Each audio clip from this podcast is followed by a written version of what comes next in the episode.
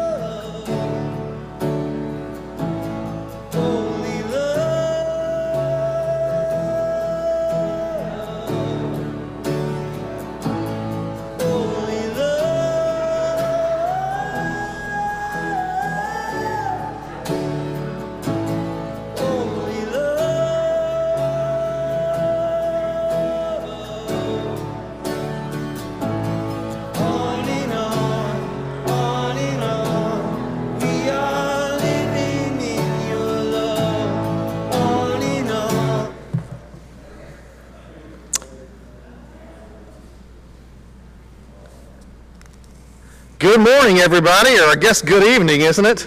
You get in such a habit of saying good morning all the time. You get up here, you don't even know how to say good evening. Well, uh, before we get started today, I just want to say welcome uh, to the Association for Reformed Theology. And uh, I have a few announcements to make on behalf of Lakeside. One of those is that if you are not a member and are interested, we are going to begin our Lakeside 101 class. Uh, that's going to be the first Sunday in October. It's going to be four straight weeks at 5 o'clock in the evening here in the church. Uh, we're going to be in our fellowship center, which is the building right beside us here in front, where the kind of where the uh, park benches are over there. That's really nice. And uh, we'll be in there for about an hour every Sunday night for four straight weeks, beginning the first week in October. And that's the class that you go through to learn more about joining Lakeside.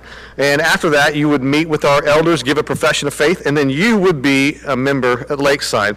Also, I know uh, many of you know about our Birdies for Belize golf tournament that's coming up. I want to encourage anyone who can to play in that, and anyone who can to sponsor a hole in that, because it's all passing through the, the accounts at Lakeside and going straight to the people of Belize who are affected uh, by the lack of tourism, the lack of money coming into the country, and a lot of hunger and a lot of starvation right now in that country. And so we're trying to get money there as soon as we can to, to many of our good friends who support those that are hungry. Um, I'm excited about tonight. I, I, know many of you who have read, uh, start off with the, the first three chapters with us and, and have now kind of moved on and, and read, what did we read this week? Six, seven, and eight, uh, have, have, have said to me, hey, it's, the reading was a lot easier this week than it was the last time. That somehow the language kind of opened up and it, free, it freed a little bit, and I was able to not stop and have to reread as many lines enough uh, as many times to try to get into my brain. I agree with you. And Weston and I were very upset when we divvied up the chapters because what we noticed is, and I just, we just said in the, in the staff meeting, you take this one, you take this one, you just take this one. We didn't look at them, and we ended up giving Jim one that was nine pages long, and mine and Weston's were both like 23 pages long. So it was much easier on Jim. So I have really high expectations on you today. I'm sure you can. You have that gifting. Um, God is good. Let's, uh, let's say a word of prayer, and then I look forward to, to just talking through Bavinck's work today. Um, Father, we do come to you today uh, as we study Bavinck. We really want to study Reformed theology, and as we study Reformed theology, we really want to study your word. And when we study your word, what we really want to know is who you are and how to be obedient uh, to you. Uh, so, God, uh, may uh, the the quality of your character uh, shine through today as we study this, God. May we understand your scripture better. We pray this in Jesus' name. Amen. Okay, I think we're going to begin by having Weston come forward and teach on chapter 6.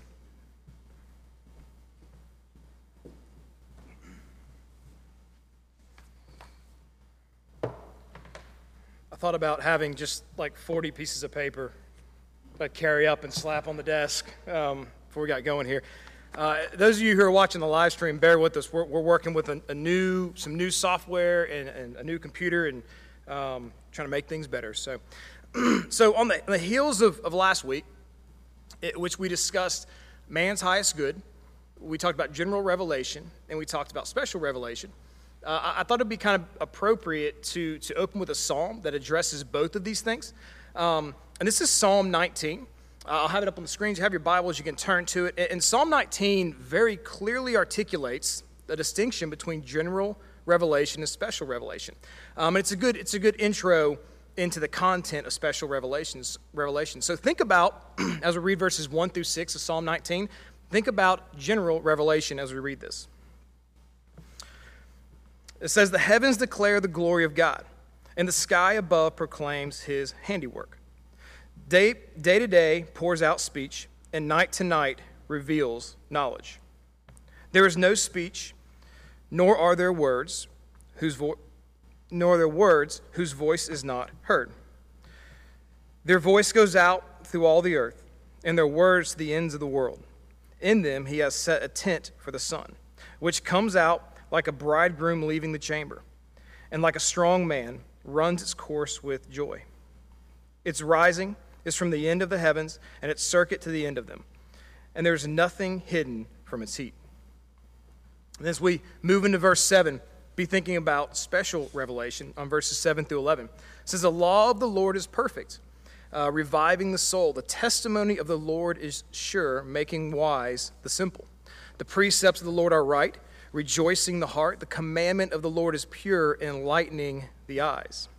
The fear of the Lord is clean, enduring forever. The rules of the Lord are true and righteous altogether. More to be desired are they than gold, even much fine gold, sweeter also than honey and the drippings of the honeycomb. Moreover, by them your servant is warned, in keeping them there is a great reward. And the last few verses here, this is the sum of the total of these verses. It says, Who can discern his errors? Declare me innocent from hidden faults. Keep back your servant also from presumptuous sin. Let them not have dominion over me. Let the words of, oh, sorry. Uh, then I shall be blameless and innocent of great transgression. Let the words of my mouth and the meditation of my heart be acceptable in your sight, O Lord, my rock, my redeemer. Psalm 19 is fantastic because it starts off with this general revelation, and then about halfway through it moves to special revelation, the word of the Lord, and then it kind of puts it all together and says, here's why this is valuable to us. Uh, and so as we begin talking about the content of special revelation, which uh, my task is kind of summarize this chapter. Um, it was different than I expected. Uh, you know, when I read the title, I thought this is going to be really easy. It's going to say the Bible, and then it's going to move on to something to confession or something like that. This is going to be a really simple chapter for me, um, and and it wasn't exactly what I expected because Bavinck is trying to make a point as to um, how to kind of summarize what we have in the Bible. And so for Bavinck, um, his, his special revelation begins immediately after the fall, right? So we have Genesis 3:15, which we read, "I will put en- enmity between you and the woman, and between your offspring and her offspring. He shall bruise your head, and you shall bruise his heel." See, for Bavinck, special revelation is all about promise. Uh, and this is where we find this, this really cool seminary phrase we like to use. It's called the proto-evangelium, right? It's, it's just this word that means the first gospel. And so what you see in Genesis 3.15, man has sinned, and God comes down, and God says, there's going to be this seed, and he's going to crush Satan. Now, he's going to be bruised, but he's going to crush the serpent. Um, and, and this is the promise. And for Bavinck, everything in special revelation hinges on this promise that's going to be fulfilled. Um, and so there are some who might disagree with Bavinck a little bit on this because you, you could kind of make the argument that the way you define special revelation kind of dictates where you believe it starts. Uh, so if you believe that in the Garden of Eden, in the Word of God, when He says, Adam, you can eat from any tree, but don't eat from the tree in the middle, m- most theologians would say that's where special revelation begins, right? Because Adam wouldn't know not to eat from the tree if it wasn't for God saying, don't eat from that tree. There's something special about what's being happened that you wouldn't just generally know but for Bavinck, because he, he looks at the Bible, the contents of Scripture, as being the fulfillment of the promise, then it starts with the promise. And the promise starts in Genesis 3.15. Um, and so for Bavinck, everything goes back to that. And, and from this point, Bavinck, he, he sets down, it's about the promise, and then he, he begins to move forward and talk about what that promise is. And if you caught it, it's a familiar verse. The promise is, I will be your God, and you will be my people. That's the promise of the gospel. That's the promise of proto evangelium. That's the process of the first gospel. That's the promise of the content of scriptures is I will be your God and you will be my people. And everything in scripture is essentially unrolling and unveiling that promise and how it works out. Um, and so what begins to happen is we go, great, we have this promise. We understand this promise that, that he's our God, we're his people. There's going to be a fulfillment of this promise from, from th- Genesis 3.15 and then we have this weird thing called the law, right? And if you remember, like, it's really nice. We really like to say the promise is so great. And this is what tends to happen with, um, you know, you, Bonhoeffer called it cheap grace, right? It was this idea of, well, it doesn't really matter what I do because I have this God who has a promise and he loves me, and so he's going to forgive me, right? And so you kind, you kind of run with this idea that the grace we've been given really doesn't cost us very much. It's kind of cheap grace. And um, Bavinck's trying to kind of argue against that. He's saying, no, no, no, there is a promise, but there's also this law that comes in. But it's important that we understand the order of the promise and the law. Otherwise, we completely miss the point of the content of Scripture. So, so why do we have law? And, and this is how Bavinck teases it out. He said, You know how you had grace? Remember how Abraham was off by himself, living his pagan life, knowing nothing about God? What does God first do? He reveals himself to Abraham, he calls him, right? And then he begins to give Abraham these kind of stipulations, right? So we have the call of Abraham in Genesis 12. And then in Genesis 15, God makes a covenant with Abraham. And if you remember the covenant, God doesn't walk through and then make Abraham walks through, walk through. What happens? God walks through for God and God walks through for Abraham. So once again, we have, we have grace in this process. So there's grace for the call, there's grace for the covenant. And then we get to Genesis 17, and that's where we see circumcision come up. It's like the, the first real action that, that Abraham has to do by faith that kind of marks this promise is this, this circumcision. Um, and so, what you see, you see this with Abraham, you see it with Israel, you see it with the judges, you see it with Adam all the way back, on and on and on. There is God doing something great, God revealing himself, him calling his people, and then he says, Now that you are mine, this is what I expect from you it, once we get it backwards, we have messed up the gospel. We've missed the entire point of the content of Scripture because we begin to try to earn salvation, which we can't earn. And so we're fully dependent on the grace of God. Uh, the, the, best, I think, example of this in the Old Testament is if you, if you read Deuteronomy at the end of it, uh, there's this part where God says, You're going to leave me, You're going to forsake me. You're going to worship other gods. I'm going to be angry, but I'm still going to fulfill my covenant with you. And the people go, Oh, we know we're going to be terrible, but you're our God. And he does. They continue to walk the judges. You ever read those, you just wonder. We're talking about them with the youth, and you just wonder how those people could ever be so silly um, and uh, ridiculous, but they're us. So, the purpose of the law and special revelation isn't to annul the promise, but to pave the way for its fulfillment. Right? So, so Bavinck says you have this law that comes in place. The only way Christ can come to fulfill all these things is if we have the law that points you to Christ, right? So you have this, you have the grace, you have the law, and the law is part of grace. It falls under that category of grace. It's not something we have to do to earn his love. And once we realize that, we begin to see that the law of God is religious, and Bavinck highlights these. He says they're religious, it's moral, it's holy, and it's liberating. And he kind of spent some time working through that liberating part, right? Because ultimately, um, the law leads to the fulfillment of the promise, which is eternal liberation from sin. And so, by God giving law under grace, he's actually giving his people what leads to freedom. Like he's giving them this, uh, this, this gate, this kind of fenced area. He says, This is where your freedom lies. And, you know, if you, you there's been some studies done where you have some of these prisons that are uh, out and they don't have these fences, right? That people can kind of come out in the kind of the wilderness and people can go out and go as far as they want, essentially, because they're never going to make it anywhere. And everyone stays huddled up by the, by the building, right? Because they don't really know how far they can go. They don't really know where the boundaries are. Um, and then they'll come in and they put these big fences all the way around, and the people phew, all the way to the edge of the fence. Why? Because there's some freedom in knowing where you're allowed to go. And so God's law comes, He says, I've given you grace, but now the law gives you freedom. Worship me, obey me, and be free in doing that. So, all this comes to fruition in the person of Christ. The entire Old Testament points toward the promise hoped for, and the New, New Testament points back to the promise fulfilled. And, and both of these junctures, they happen at in the person of Christ. And so we have in this Old Testament versus New Testament is we have promise in the old, fulfillment in the new. We have shadow in the old and body in the new. We have image in the old, reality in the new, shaken things in the old, unshaken things in the new, bondage in the old, and freedom in the new. These are the, the kind of distinctions we have and should be so grateful for. So, if the content of special revelation is the promise of God, then what does it do for us who live 2,000 years after the fulfillment of this promise? And ultimately, it's grace. It's the grace that God has given us to know Him in a way that leads to life. It's the new covenant which we're able to be included in um, through the work of Christ. So, the content of special revelation is simply this I will be your God, you will be my people. And it's written down so we know how that works, how to do that, how to, how to worship our God, um, and what his people do. That's what the content of special revelation. And Tyson is going to work more about Scripture and how that fleshes out.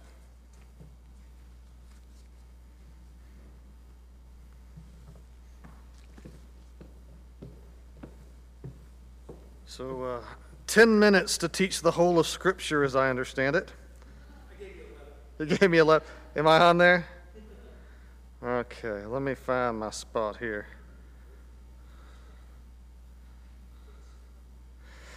All right, we're talking through chapter 7. Uh, Bavinck, he's going to start uh, this chapter by suggesting that there is a difference between what we've been talking about as revelation and Scripture, and I think this will make sense to you. Uh, what, it'll say is that revelation always happens before Scripture. Think about the prophets who received the revelation of God. Um, those prophets spoke that revelation to the people, but it was only later, after they spoke these things to the people, that the revelation was written down and recorded as Scripture. So the revelation always happens before the Scripture.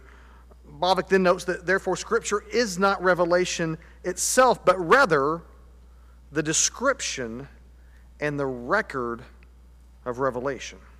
Now, in saying that, we kind of create a danger. We have to be real careful. When we say Scripture is only the record of the revelation, there's a chance for another error.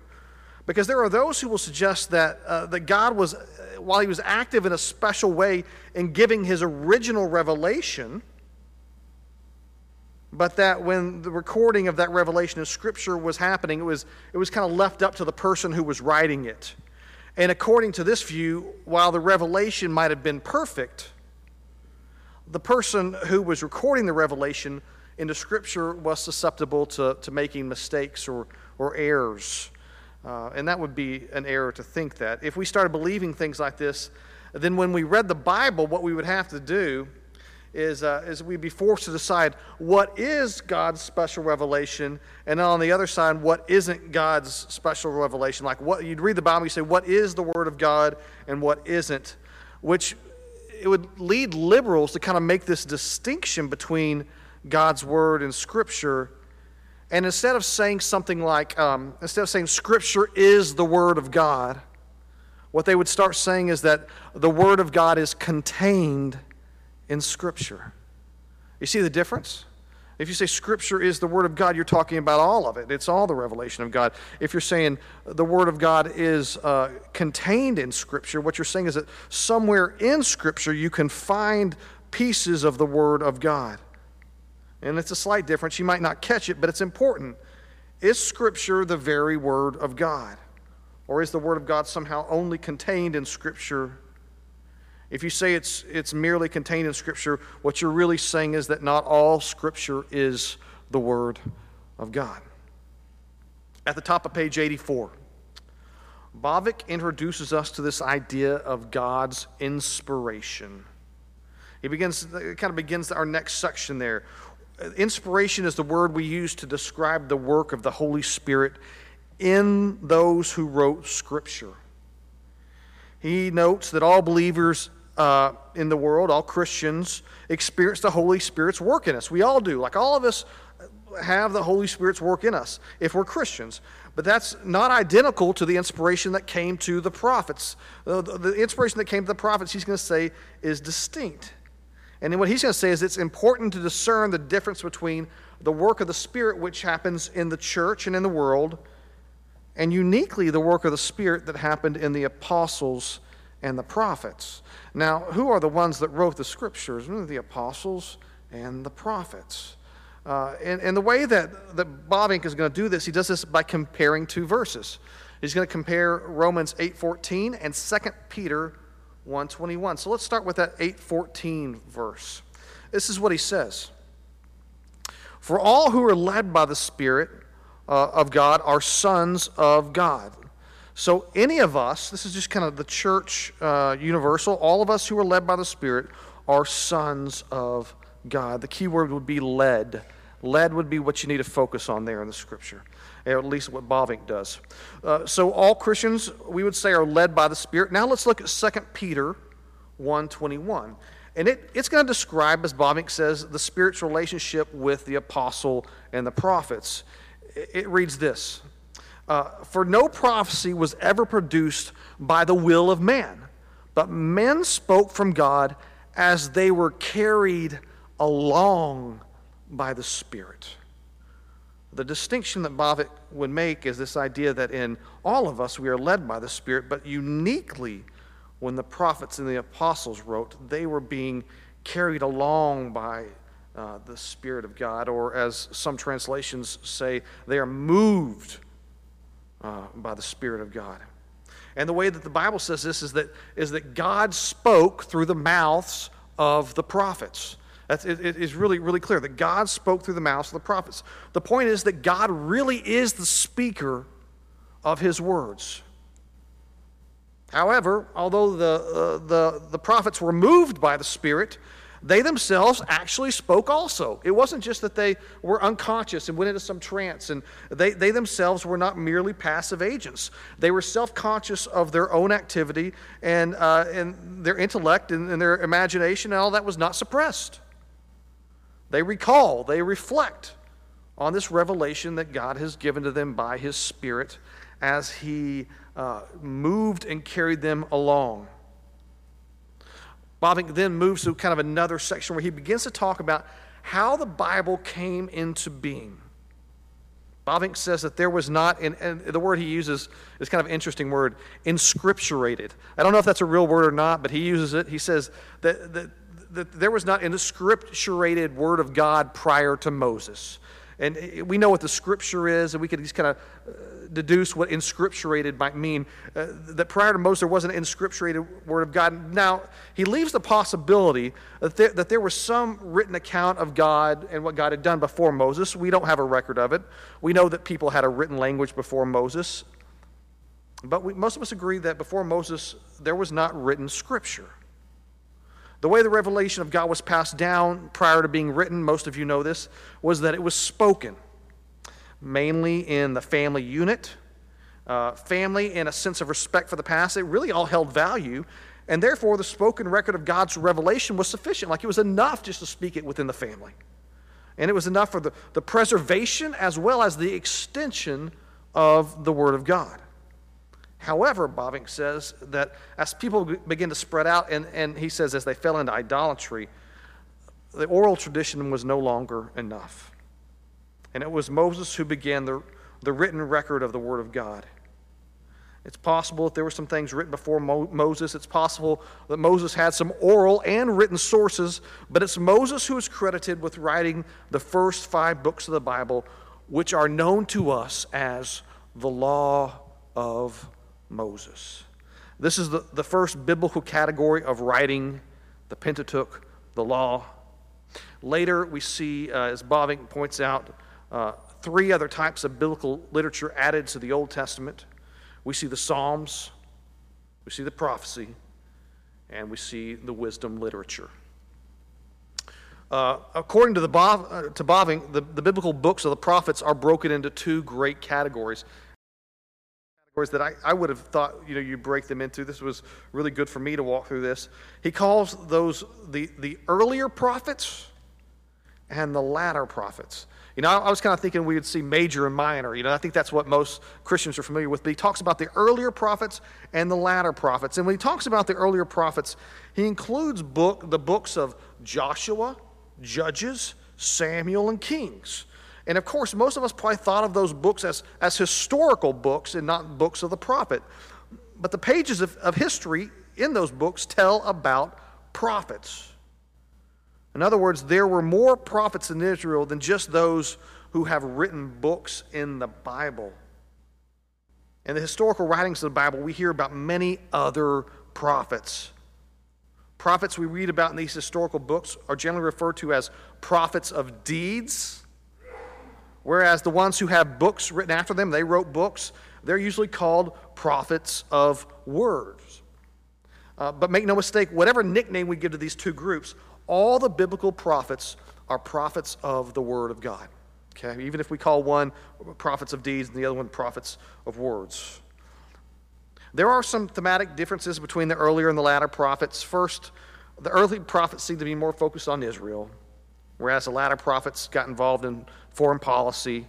The early prophets are concerned with the present, whereas the latter prophets no longer looked for the fulfillment of God's promise in the present, but rather instead looked for the fulfillment of God's promise in a messianic future. Bavinck summarizes the word of the prophets by saying on page 91, if you look there, in the middle of the first paragraph, I think we have that quote.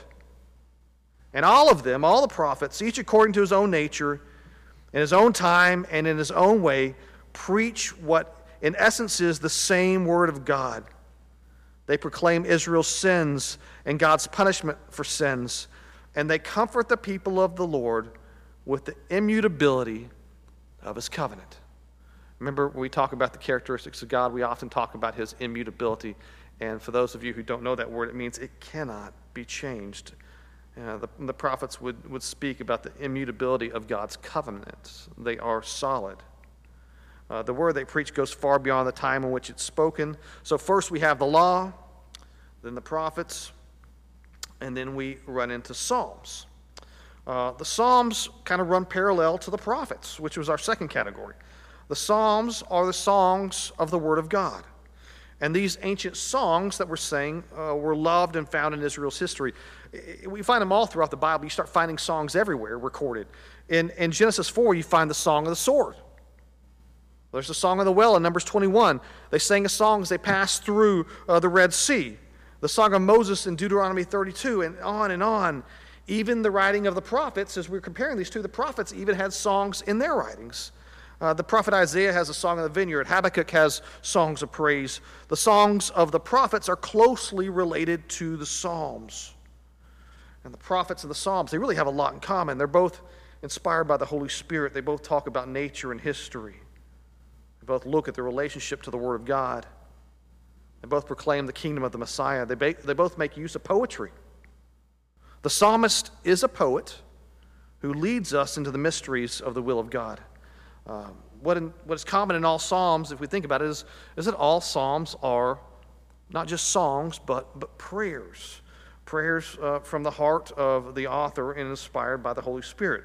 Some are prayers of praise, others prayers of thanksgiving, but all are prayers. And, and, the, and the Psalms really have become a prayer book for the church of all ages. So we have the law, we have the prophets, we have the Psalms, and we add to that the wisdom literature. Uh, the pragmatic, the practical Proverbs. Wisdom literature gets its character first from, from Solomon and then from others who wrote Proverbs. And, and when we, talk about the wisdom literature, we're also including Job, Ecclesiastes, the Song of Solomon's, of Solomon, excuse me. When it deals with prophecy, we see the will of God as it relates to Israel and the nations.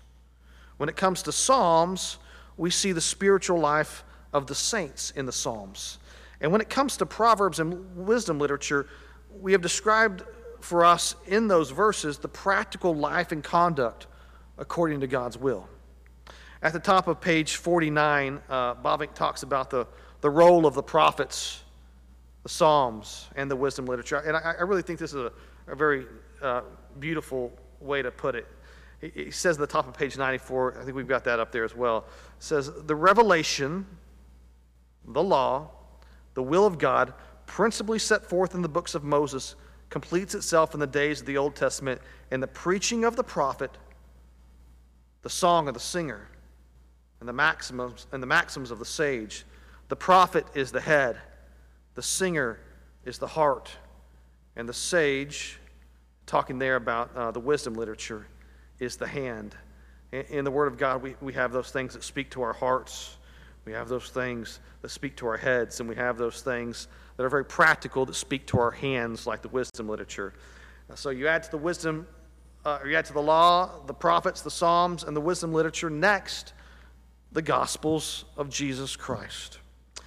They have the first place in the New Testament. They're placed first because all the later apostolic efforts reflect back on the Gospels. But there is only one gospel. It's exhibited in, in four different ways by, by four different people. In the four gospels, the one gospel is being described from four different sides. Matthew telling you the gospel, Mark telling you the gospel, Luke and John. Uh, when we talk about these, we usually talk about Matthew, Mark, and Luke as being very similar. We usually call them the synoptic gospels. They, they kind of have the same stories, they carry the same time. And, and John was written later. And it was written in a world plagued by Gnosticism. And Gnosticism was denying, part of what it was doing was denying the incarnation of the Word. We talk about that uh, in John. He begins to really write to, to not just talk about Jesus and, and, and, the inspiration from the Spirit there, but also to deal with this idea that he, he is really clear on uh, the full image of Christ as the Word become flesh. All other writings in the New Testament were similarly, similarly inspired by the Holy Spirit. Uh, I'm having to jump around a bit because it's hard to talk about all the Bible in 10 minutes, but let me conclude by making a, a few statements. Uh, first, each book in the Bible, although written over the centuries, is now collected into the Bible. How did these collections of different writings become the Bible? Bavinck would suggest that we should not suppose that the church made this canon. Now, I don't know if you're familiar with that term, but canon is the term used to describe the books included in the Bible, those that would be uh, what we would say Holy Scripture. Uh, Bavinck uh, suggests that these writings didn't become Scripture when they were included in some collection together. Rather, these writings were authoritative the very moment they were composed. They didn't get their authority from the church, they didn't get their authority from, from men, but rather from God who watches over his word and he brings about the acknowledgement of it. There was a time in history, uh, this time when there was a number of, we say the authors are, are the prophets and the apostles, there were these numbers of prophetic and apostolic books that were increasing. And, and there were these other books that were kind of mixing in with them, who were coming up beside them and claiming to kind of have authority. But they weren't written by the apostles or the prophets. Yet some people were wanting to treat those books as the Word of God also. It then became necessary for the church to distinguish true canonical books from the false. The second thing I want to say is uh, as it relates to the original manuscripts of the prophets and the apostles, uh, without exception, they are lost to us. We only have copies of them. Copies that Bavinck says date back to the 9th and 10th century for the Old Testament and to the 4th and 5th century for the New Testament records.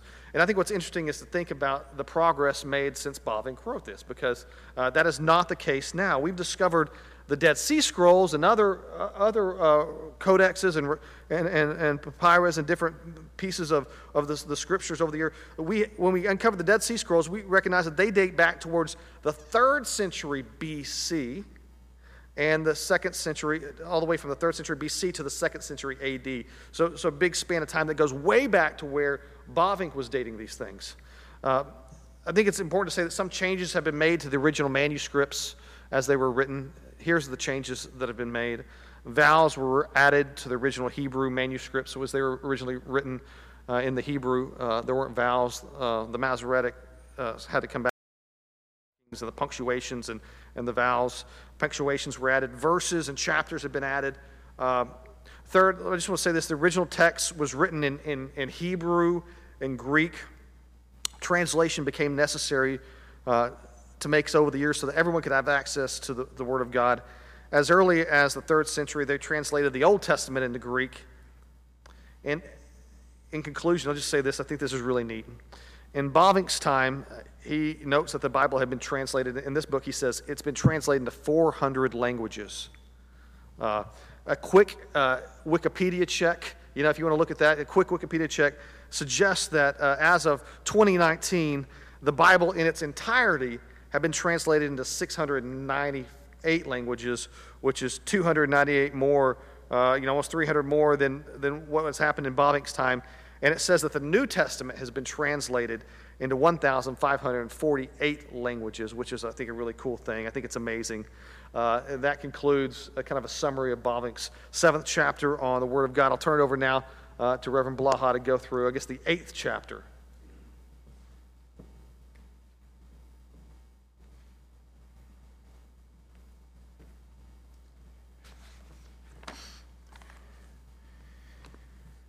Amen. Um,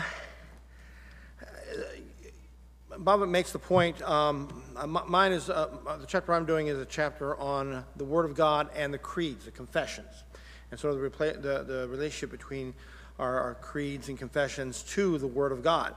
And, and his point is, and, and I haven't heard anything to ever change that, there was a pretty much a pretty clear consensus on um, what the scriptures were and the authority of them pretty much for the first uh, thousand years, from the time they were sort of um, uh, recognized um, until the time of, of the Reformation.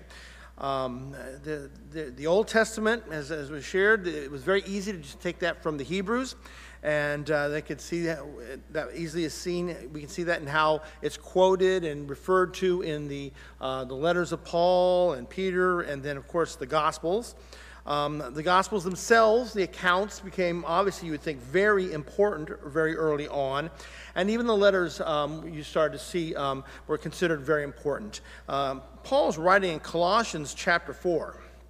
And, and let's see, and he writes it, uh, and he says, And when this letter has been read among you, have it also read in the church of the Laodiceans and see that you also read the letter from them or from Laodicea. And, and so evidently his letters, and they were very, very quickly probably copied and sent out to the various um, uh, cities. Colossia and Laodicea and a few of the cities are all very close to each other. And so very soon they, they started considering his letters um, very authoritative. In fact, uh, 2 Peter says that um, encourages the, the church to pay close attention to the letters of Paul. He says they're really hard to understand, but they are like the scriptures. And so, very soon, the, the, the, the Gospels, the letters, um, were soon to be very authoritative and seen in, in the early church.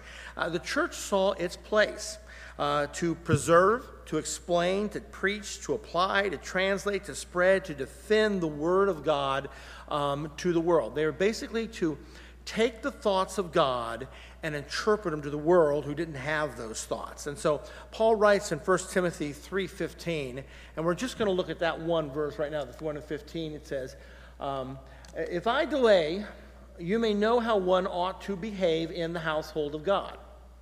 which is the church of the living God, the pillar and the buttress or the support of the truth. The church of the living God, it is the pillar and the buttress, the support of the truth.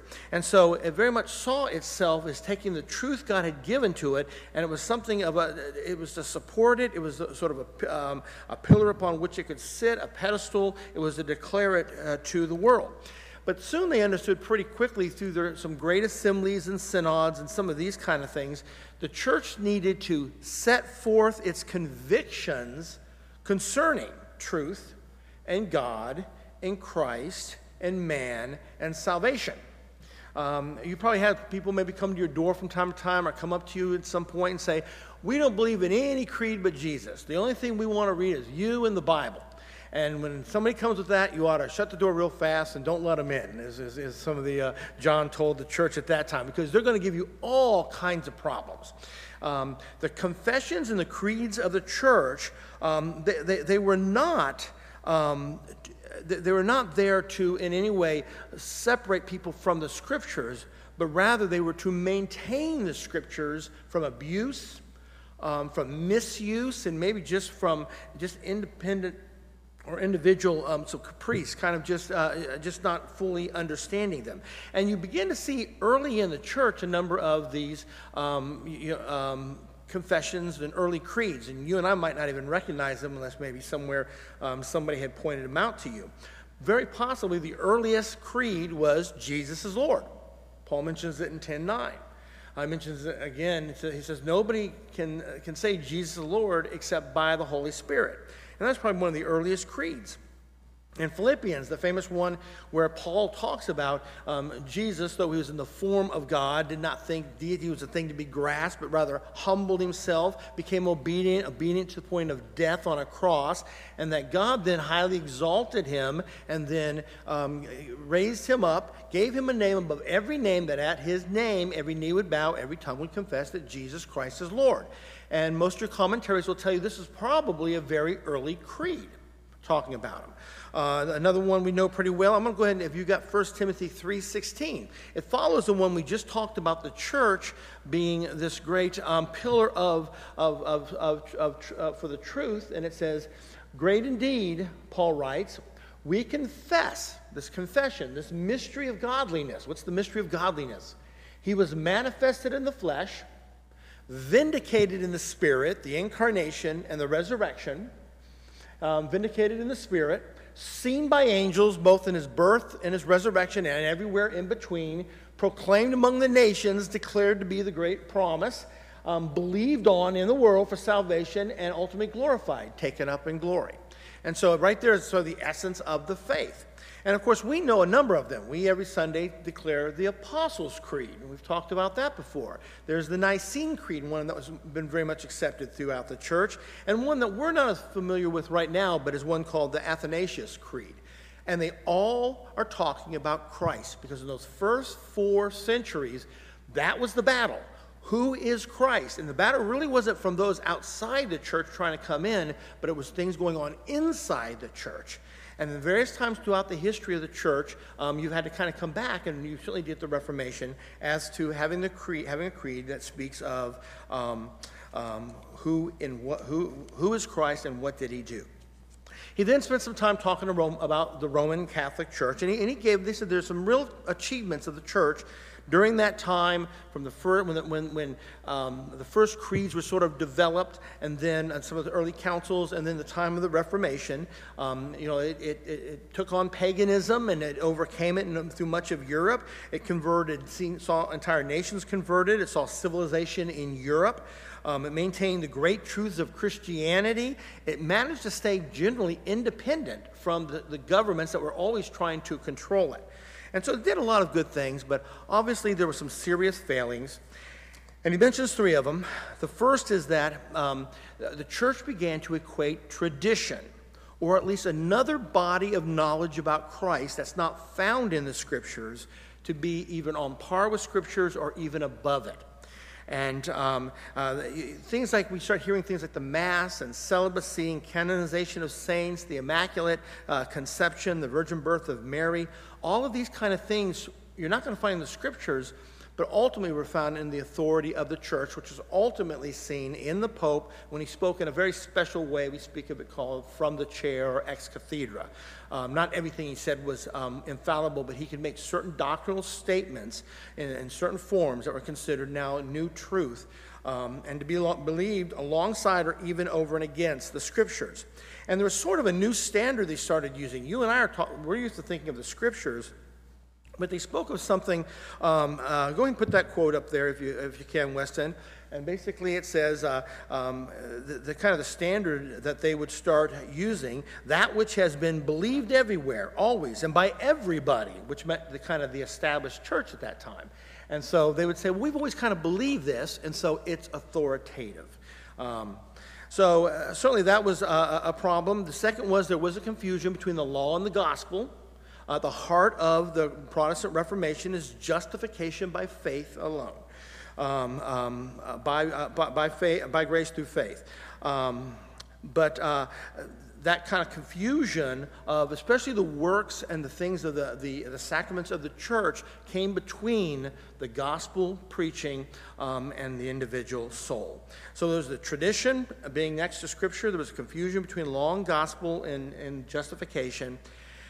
And then there's also the unbiblical distinction between the clergy and the laity. Okay, uh, I was talking to our uh, Naomi today, and she's kept, she's on the, they're looking for a new minister in their church, and it's a Baptist church, and everybody's brother this, brother that, brother, you know, eh, whether it's ministers or whether it's, you know, um, we tend in Protestant, we tend to um, have sort of the same standard. We just expect a certain more of conformity to that standard for those that would be our leaders. Um, but they put a strong distinction between them. They took words like we would consider um, elder and bishop the same. You know, if you see in the book of Acts, it says that Paul called all the elders together, and he says, God has made you bishops over or overseers over these people. And so an elder, a bishop, an overseer, and really a shepherd were all the same thing. You can see that pretty clearly in scriptures. They would break that off, and the bishop was above a whole lot of others, and then there were some above him. There were archbishops and um, patriarchs, and ultimately the pope. And below him were chaplains and deacons and priests. Um, and so they kind of put this division, and then they create a whole greater kind of um, demand of, of not, you know, celibacy we mentioned, poverty, a special kind of obedience that those that would go into the ministry in some form um, or the holy orders would be required to fulfill. And so they kind of broke that down. The Protestant Reformation wanted to kind of restore a lot of those things. But at the real heart of what they wanted to do in the Reformation um, was to really get at the root of the problem. Going back to the beginning of the creeds, it was the work of Jesus Christ, it was the word of Christ, and it was the person and or the spirit of, of Christ. And so that's the sort of the, the heart of all the great, uh, the, the, especially the great ecumenical creeds that we would all agree with. Um, he does make one point at the end. He says um, Luther had one great question he was interested in. He wanted to know how is a man saved? And that's kind of where he said that's as far as Lutheranism kind of went. It was really about restoring the preaching of the word um, and it's all of its integrity, which was very important. But Zwingli, Zwingli and Calvin sort of expanded that whole question. And their great question was how is God to have his due glory?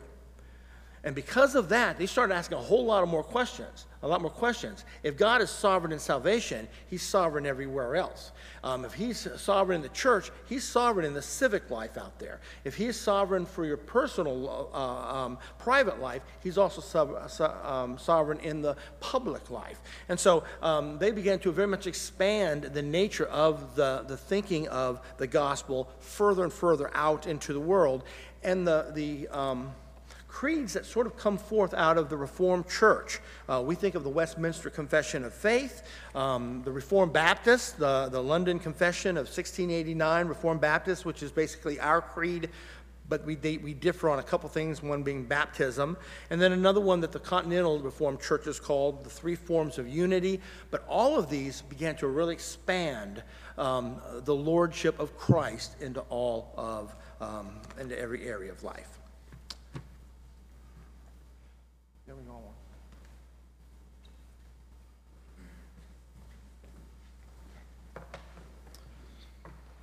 All right, so uh, Gavin's going to help us out. um, this is this is the time of our meeting. We, we bring the panel. Up. There's a button at the bottom. Hold that. It should cut it on uh, for you. I put fresh batteries, so there's no excuses um, to not have to answer these difficult questions. You got it? You in? I got mine. Okay. Yeah, he, he's in. So you hold it. Hold that little bit button there. And it should kick on.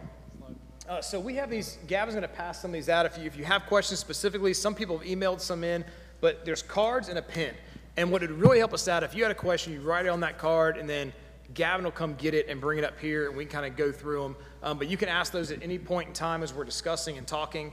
Um, and uh, he, he's the man today, so he washed his hands too. So.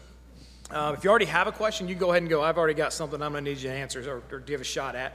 Um, you know, he can get you a card. So, all right. So, um, one of the, the first questions um, is uh, how do we know that these scriptures are complete? And what about things like the lost letters of Paul? Of Paul? Uh, you know, Paul mentions in the Corinthians, right? Uh, just like my, my other letters, he mentions a letter that we don't have. So, um, what if a Paul like that, if a letter like that were found, would we try to include that in the, the scriptures and the canon? Would that be considered apostolic or authoritative? Um, so, who wants to take it? Isn't this the one you had the class on this week? No. Uh, well, kind of, but no. Um, I was I was going to let you guys take it. This is a good one. Um, I can I can I can talk a little bit about it. Um, so um, my understanding, hope, hope, hope my professors are watching this. This might affect my grade. Um, no, my, my understanding is this. So um, you, you, you, can, you can look at a tree and see that it's green, uh, but what's green isn't a tree, right? Like the greenness doesn't define the tree, right? The tree is defined by something else. And, um, and so in the canon, we have kind of this method that we go through of is it apostolic? Is it you know is it fit theology? Like all these kind of things that we check. Um, but, but the real test of what makes something in the canon ultimately is was it useful for the, the normative church right? Like um, so you have some specific things that paul might address or mentions but uh, the issue you have is, is, is, it useful to the church as a whole? And so as you see a lot of these, he says, hey, take this letter, give it over here, take it this church over, this, this church over here. And so even though apostles wrote things, um, not everything they wrote was meant to be in the canon because ultimately what God meant to preserve, what he meant to be in the canon, are those things which are the, the normative use of the church. The church in general, all across the ages, all across time, all across the, the, the world, um, has everything they need to, to understand who God is and, and, and what God is. Because obviously, um, apostles wrote other things, um, right? And so, so the reason it's not included, part of the argument is because God chose not to preserve it. Um, what he preserved was what the church would need. Um, and so you, begin to have this thing, well, what if you find some missing article, you know, letter, um, you would probably not include it. And There's actually some things that we have in the Bible that don't really know where they go. Um, but, but it was preserved through all these crazy circumstances and multiplied and sent all over that we believe that it, it's apostolic in that sense because it was, it was preserved by God and put, put in there. So um, that's, that's part of it. And I mean, I think that we would add it. I think it goes without saying. uh, You know, go, going back to kind of that, that uh, seventh chapter where Bavinck talks about um, uh, the way that the Holy Spirit worked differently among the apostles and the prophets, and he used that word kind of carried along or moved versus just led. That we would say if it was not written by a prophet or apostle, that it should not be in the canon for sure. Uh, just, because because in that, in, if we said that if we said that, the Holy Spirit worked the same way in people who weren't prophets and apostles, then, then what's to keep you, Weston, from saying the Spirit's working in me? I've written First Weston, uh, and I, I, First Blaha. First, first Blaha three sixteen. You know, uh, so That's right. It's a good book. You should read it. That's right. Second Blaha. You know, by the way, if you want, there is actually a, book, a letter to the Laodiceans you can find out there. And it was probably written in the third or fourth century. You can imagine somebody along the line um, decided, well, there needs to be a letter like this. And this the professor told me, it's true. You could read it, just get, Google it. You can read it, and you can also say, see, that probably wasn't really uh, Paul. If you look at it, it looks like it's just a rehash of a bunch of other things. Somebody had just taken a bunch of things he wrote to the Colossians, the Ephesians, and then rehashed them there and just put them there. Nothing, nothing new and yet complementary to the gospel. It's just, you know, and they have ways of looking at these things. Nobody even remotely thinks they found a letter from the Laodiceans. This was some character in the third or fourth century who wrote this and then sent it out there. Um, and no church has never recognized it or anything, but yeah, you know, it's out there. and Um, and you know we have a different uh, canon than the Catholic Church has, right? Yeah, they, they, they, they, they added those, uh, Apocrypha. th- Those Old Testament, yeah, Yeah. yeah. And they, they actually, yeah. Um, now we do. They, you know, ironically, they were never, um, there's like, I think like 14 books that take place, the history of like Maccabees and that kind of stuff between the end of the Old and New Testaments. Um, they were even our even the four, our Calvin and Luther and those guys said that that's good stuff. Read it. I mean, I mean you, First Maccabees is considered really good history. History. And gives you a lot yeah. of good and give you a lot of insight to what some of the things were going on in the gospel times. But um, it wasn't until they came out, the Protestants came out and said, "But these are not scripture; they have no authority." That hundred years later, the Catholics then said, "Well, let's just stick them in and call them scripture." But they weren't even called scripture by any by any um, council until Trent um, was um, Which is way later. yeah, and and um, and one of the things that kind of came in my section, but it didn't, um, and it, it kind of gets you to say, well, what were the apostolic books? There were about half a dozen of the books that we consider today that took a couple hundred years to work the way through that everybody accepted. You know, Second Peter, Second and Third John, Hebrews. Um, you might be able to guess why why people wondered if Hebrews should be in the Scripture. Anybody, anybody want to throw out an answer on that one?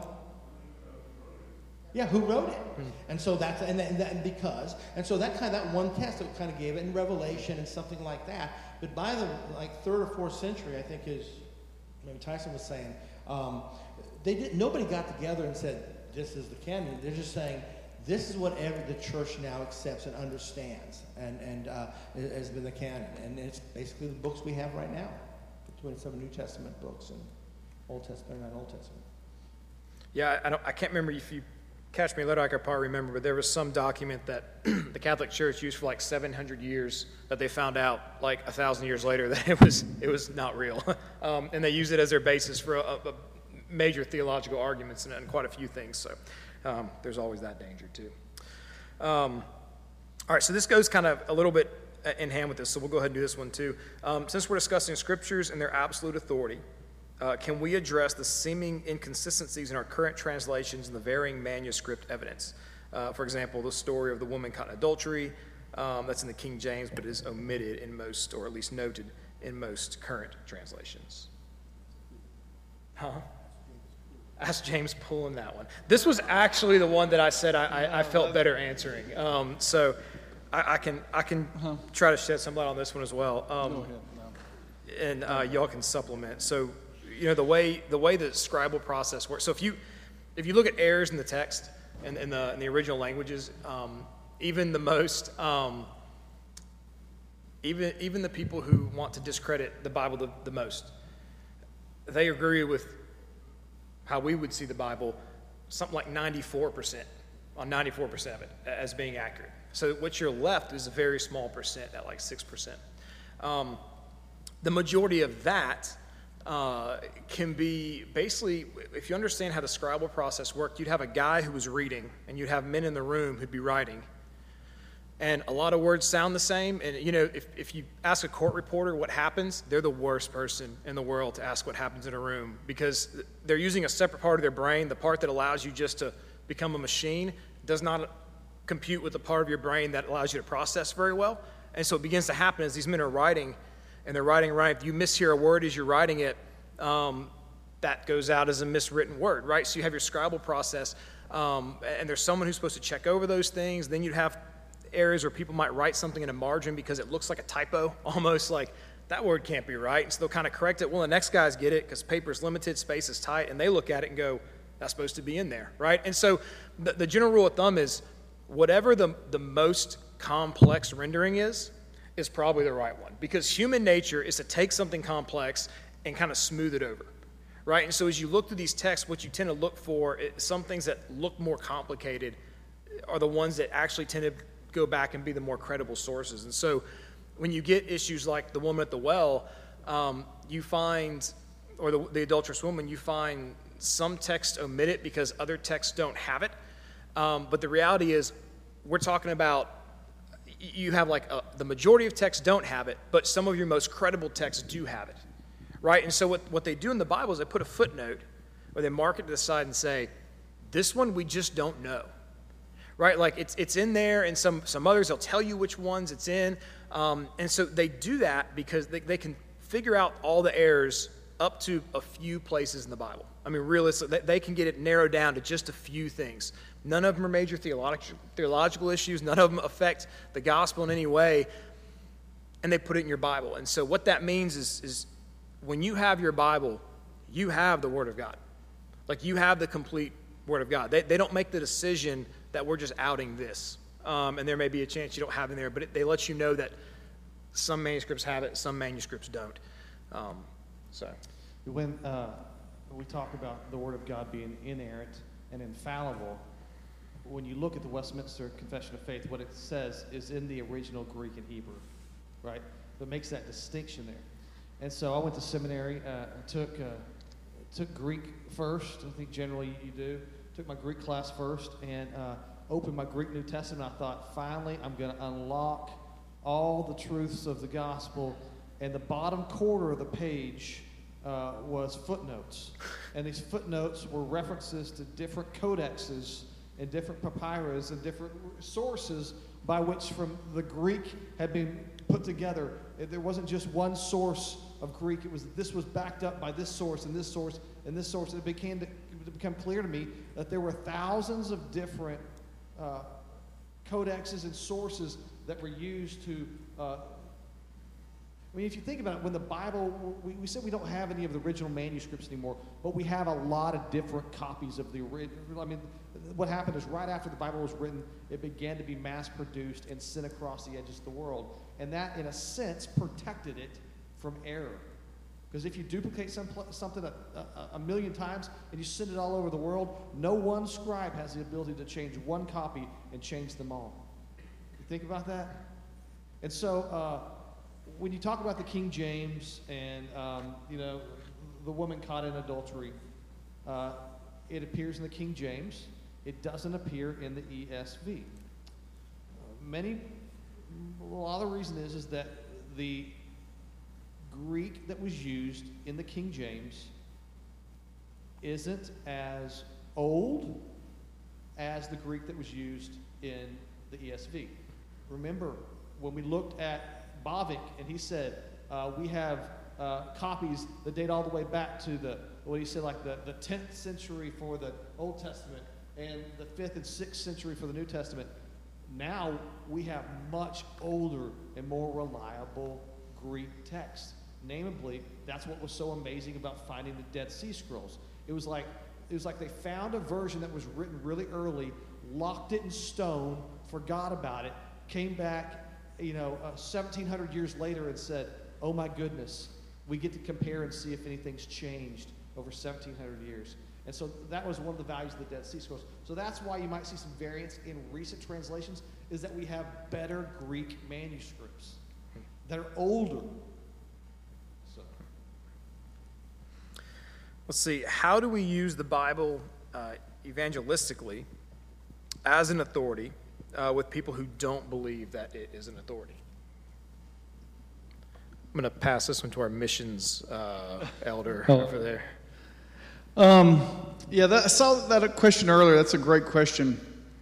The uh, we live in a world in which Bible illiteracy is growing much more. Uh, a lot of people who uh, really doubt the you know Word of God, um, and it, it's very interesting because when you when you look at it, you know I think that when we're communicating to the world, um, we need to communicate that the Bible is a very dynamic book. It's nothing, uh, you know, C.S. Lewis one time, you know, was familiar with all sorts of ancient literature, and he said, you know, there's something that rings different about this. This does not ring like most myths. You know, and the part that you were talking about earlier, Weston, you know, just the fact that God says, I am your God, and I brought you out of slavery. He doesn't say, I am the God, I am a God. Uh, contemporary people probably believe that the Bible says something like, I am God and here are the rules, but instead it's like, I am your God, here's a relationship. You know, it starts off with a relationship and a reminder that when you were building mud bricks for the Egyptians and you were pretty much a worthless people with no power, I lifted you out. And you know, and that's something that carries on today. I mean, how many of our of us have felt like at times like I'm just a worthless person? And so somehow, I guess a challenge, and you know, to the question is, we have to make the Bible more dynamic for people. I think we can't stray away from it. We can't. One of the things I told Tyson earlier that I loved about his sermon is he's not, he's certainly not uh, getting away from any of the difficult parts of the Bible. You know, and I think we have to kind of be people that hold true to that. What's that? Uh, think that the heart of that question, if I can add something, was this idea of uh, how do we use the Bible for evangelism authoritatively in someone's life if they doubt its inerrancy? Isn't that the heart? I mean, I, I think it's, and, and, and to me, I, I don't know, it just feels like the easy answer is you can't. And, and, and you can't you can't use the Bible for someone who goes as authority. The Bible is not going to be authority for someone if they think it has errors in it.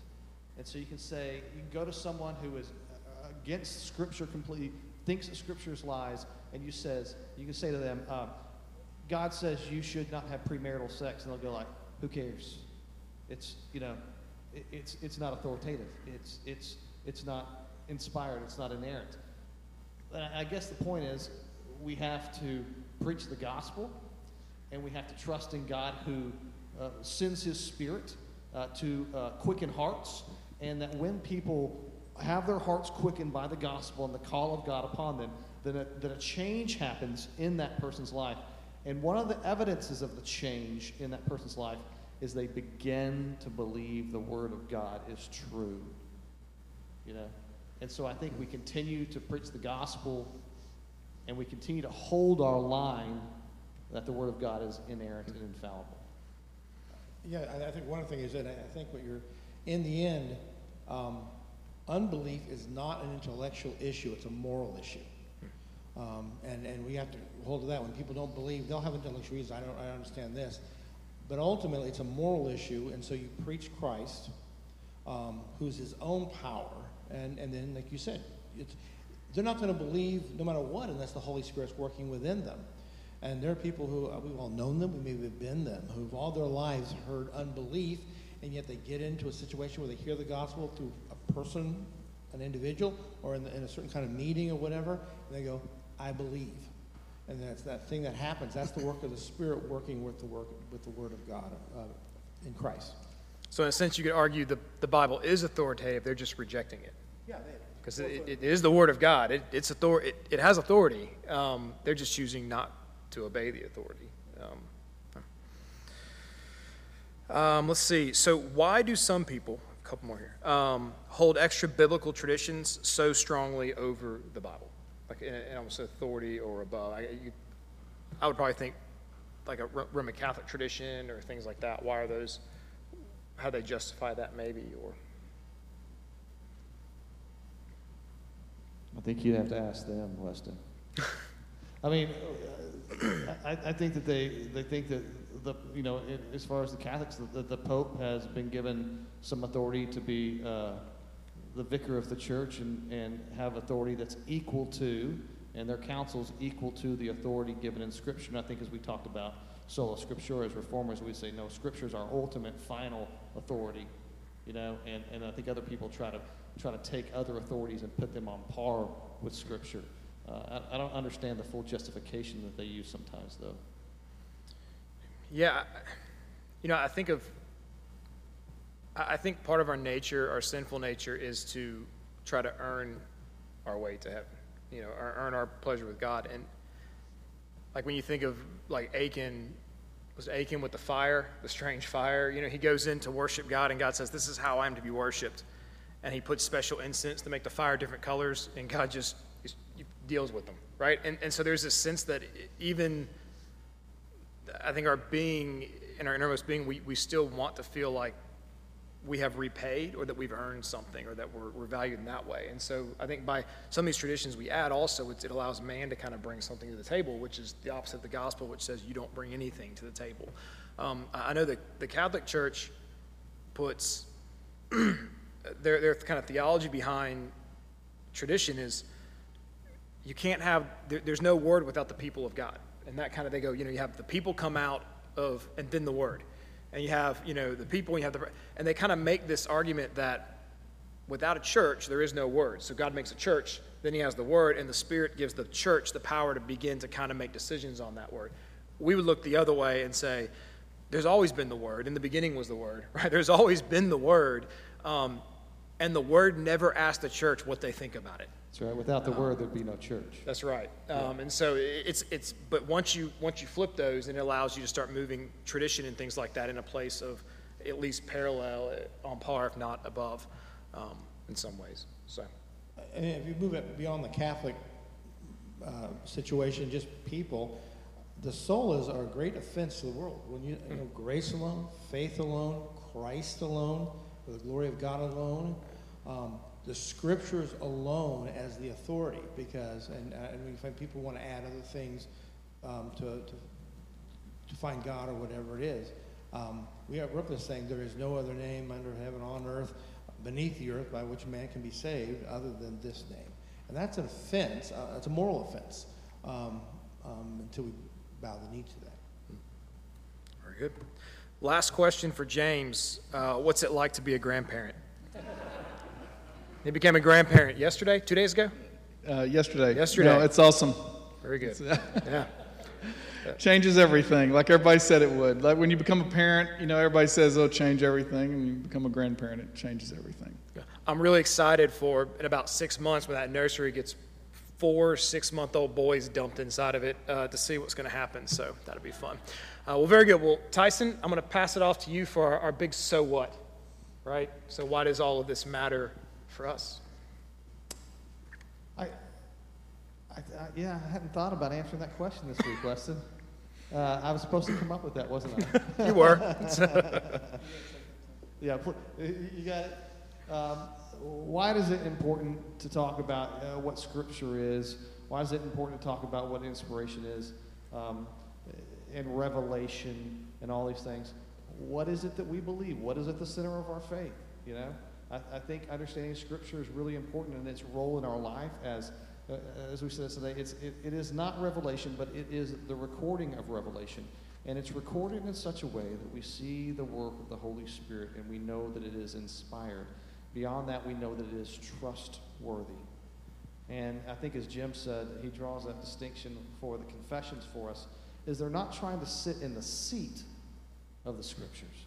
They're not trying to supersede the Scriptures, but rather that they are there as a, as a protection against things that would be anti-scriptural or bad readings of the Scripture, and they're summaries of what we believe the Scripture says. And I think these things are useful to us. Weston, do you have there the readings for next week, Um, next month, excuse me? I don't know off the top of my head. I forgot to make that slide. we'll text it out. We'll email it out. So Sorry. gonna- Same, you've got the readings for next month? There you go, James. Always on the ball. What chapter should we do? We're doing chapters, uh, pages 111 through 142, 143, uh, chapter 9, the being of God, and chapter 10, the divine Trinity. So, yes, two chapters. So and I will should not be the- be should up be the here answering easiest questions about the meeting, right? Trinity. The Trinity, The we got that. should be, should be a breeze. Should be a breeze. Patrick, Yeah. We have to bring in a pro for that one. yeah, we may have Try to bring a seminary professor. Um, can I close us in prayer? Please Are there do. any announcements from the peanut gallery before we close in prayer? I don't think so. Thanks for being here, guys. Uh, continue to, to, to take care of your readings, and, and if, if you're if you get behind, don't worry.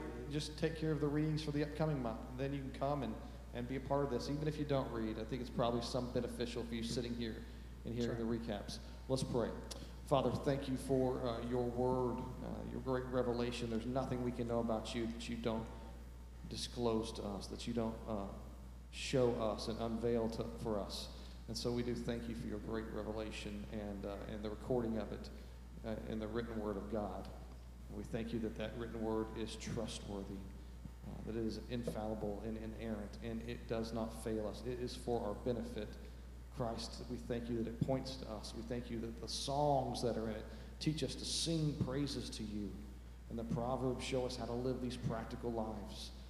You know, we thank you for the confessions, which help us to even understand uh, the Word of God clearer and to protect it against uh, heresy and fallacy. And God, uh, may you be honored in our readings today and in our, our, our prayers and our questions. We pray this in Jesus' name. Be with us as we go. Amen.